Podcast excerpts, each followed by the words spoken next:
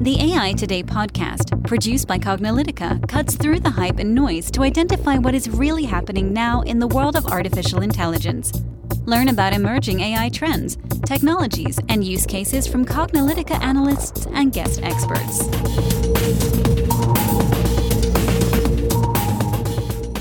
Hello and welcome to the AI Today podcast. I'm your host, Kathleen Walch. And I'm your host, Ronald Schmelzer. And again, we've been hearing from so many of you listeners who are our podcast listeners, have been listening to us now for like 5 years, by the way, over 300 episodes, if you aren't aware of it. Maybe you are aware of it because you've been listening to all of our podcasts, and I keep telling you all that. But we've been hearing from so many of you that are really enjoying the glossary series that we're in the midst of, defining some of the key terms for artificial intelligence, machine learning, big data, really at that sort of more intuitive understanding level. I mean, there's certainly a level that we can go that's much deeper. That's scientific and technical, mathematical and statistical.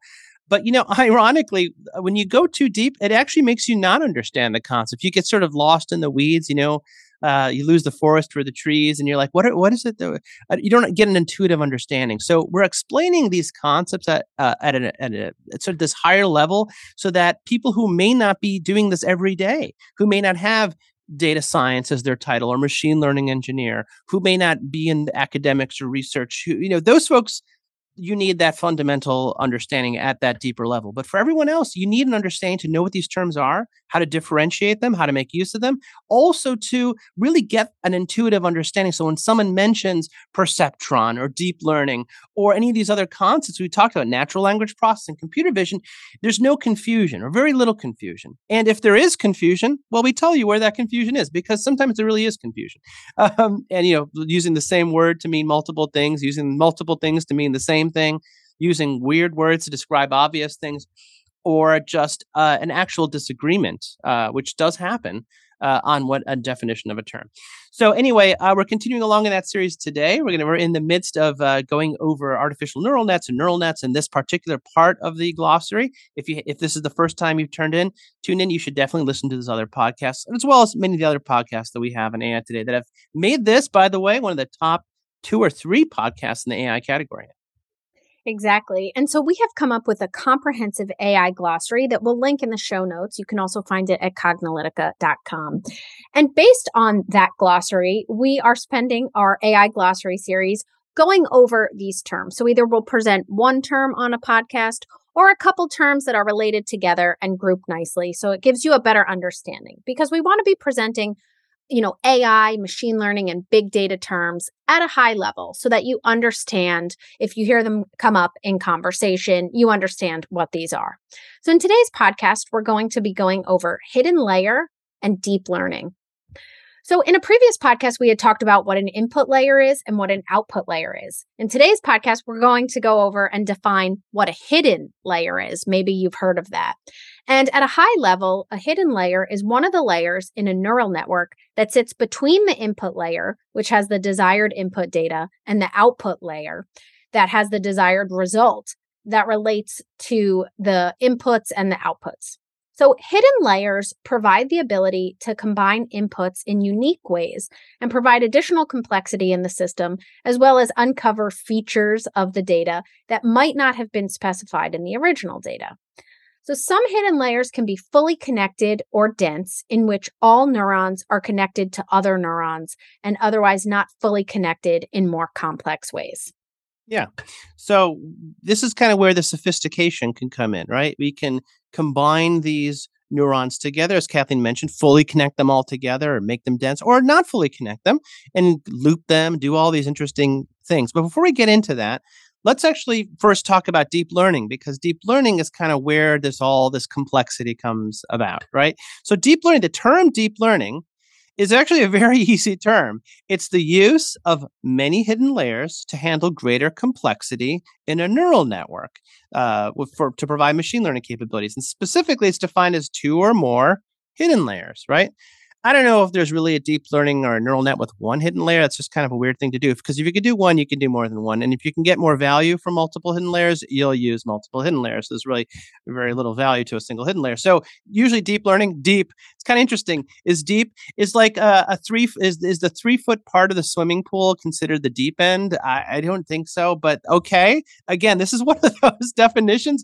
I don't know why it trips people up, but it's basically like a multi-layer perceptron, which is actually a technical definition for what deep learning is. And actually, a lot of the scientists and researchers do not call these things just generically deep learning. They call them very specific names, and each kind of deep learning has a very specific name, and we will get into that. So the deep learning comes about because we had this idea of taking inputs from all of these particular data, and then using this artificial neuron, this idea of the perceptron, which was the first artificial neuron. If we can combine these inputs and have the machine figure out sort of what the weights, which are the individual inputs from that come in and to feed into a neuron, and how we should adjust those weights and multiply them together and add them together and put this activation function, which will turn on the light that says, is this, in this particular case of the perceptron, they were using it for image recognition. Is this image of a man or a woman? And the output was literally a light bulb, man or woman, or it was like a little thing that said it was two different light bulbs, man versus woman, and actually had a question mark. It wasn't sure, if it wasn't a high enough probability. And it was really promising. But by the mid-1960s, we saw that this idea of the single layer perceptron with just the inputs and the output combined together, the neuron providing the output, was really too basic. And there was a book called Perceptrons, and we talk about this in our podcast on Perceptrons. It talks about the kinds of problems that this kind of perceptron could solve, and nothing very sophisticated. And people just put up their hands like, hey, this is going to require a lot more compute power and data than we have, so it's not possible. Let's forget about it. But things change. So we went through this period of decline called the AI winters. We have glossary entry and podcasts on that, where people were, okay, let's not do that anymore. But by the late 1980s and early 90s, everything changed. We had new approaches. One, we had computers, better computers, a lot more data. And we had a new approach to deep learning that allowed us to deal with multiple layers in a more efficient way, rather than having to constantly calculate all of these weights and biases and like randomly figure them out, because we had to figure out a way to adjust all these weights and biases. And the first time you do the neural net, you're like, all those weights are just basically random, and it's going to give you some output that doesn't relate to anything. So the whole idea of a neural network is we train it over time, and the machine adjusts and learns those parameters, the weights and the bias parameters, which we go into in another glossary entry as well. So you can listen about that. And this approach for deep learning made the use of some new technologies, which we'll talk about, called backpropagation, which was an advanced way of adjusting those weights, ways of pre-training the model so that we don't start with a completely random situation, because what we're trying to do is get this network to learn something, this idea of convergence. We want this machine learning network to get to a point and not take forever to get to that point. So it's like impossible. It's like, well, if it's going to take forever, then what's the point, right? So we're trying to get to that convergence quickly, right? And we have these approaches of doing it. And of course, large availabilities of training data. And by the time things came out in this latest wave, even more sophisticated hardware that allowed us to achieve convergence faster by having just better compute power. So when you hear the term deep learning, what you should think is deep learning is a specific kind of artificial neural net. It's basically an artificial neural net with two or more hidden layers, which is itself a specific approach to machine learning. And there are other approaches to machine learning. We've gone over them on our podcast: decision trees, support vector machines, Bayesian classifiers, K-nearest network, all sorts of stuff, K-nearest neighbors, that is. And they're all useful. The machine can learn from those approaches too. It doesn't need a neural network to learn. It can do these other things. However, the reason why we're talking about deep learning, and the reason why you're talking about deep learning, is because it's powerful and it's proven to be an approach that we can use for many different kinds of problems. Whereas these other approaches like decision trees, very difficult to use it for natural language processing or image recognition. Whereas we're like, we can use deep learning for that. Hey, we can use deep learning for that. Hey, we can use deep learning for that. So that is why deep learning is so popular. Exactly. And you may have heard of the term, maybe you didn't know exactly what it was. So hopefully on today's podcast, you now have a better understanding of deep learning and hidden layer. But of course, understanding these terms at a high level and understanding how to put them into practice are two different things. If you've been listening to our podcast for a while, you know that we are big advocates of doing AI right. We want to make sure that you're successful in your projects, and that includes following best practices and methodologies. At Cognilytica, an AI Today podcast, we are big advocates of the CPMAI methodology, the Cognitive Project Management for AI methodology. And for our listeners, we've put together a free Intro to CPMAI course so that you can learn more about CPMAI, and it's free. So we definitely encourage you to sign up. You can go to aitoday.live/CPMAI to register and take the free course. If you're interested in the certification, then we encourage you to go to Cognilytica.com/CPMAI. I know that many of our podcast listeners are CPMAI certified, and so we would love for you to join that, quickly growing list of thousands now of CPMAI certified individuals around the globe.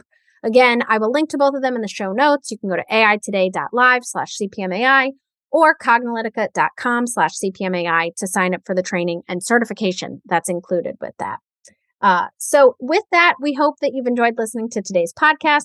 Subscribe to AI Today to get notified of all of our upcoming podcasts in the glossary, as well as additional interviews and topics that we have coming up. We have some really good podcasts coming up. So with that, thank you so much for listening, and we'll catch you at the next episode. And that's a wrap for today. To download this episode, find additional episodes and transcripts, subscribe to our newsletter, and more, please visit our website at Cognilytica.com. Join the discussion in between podcasts on the AI Today Facebook group, and make sure to join the Cognilytica Facebook page for updates on this and future podcasts. Also, subscribe to our podcast in iTunes, Google Play, and elsewhere to get notified of future episodes. Want to support this podcast and get your message out to our listeners? Then become a sponsor. We offer significant benefits for AI Today sponsors, including promotion in the podcast and landing page, and opportunities to be a guest on the AI Today show. For more information on sponsorship, visit the Cognilytica website and click on the podcast link. This sound recording and its contents is copyright by Cognilytica, all rights reserved. Music by Matsu Gravas.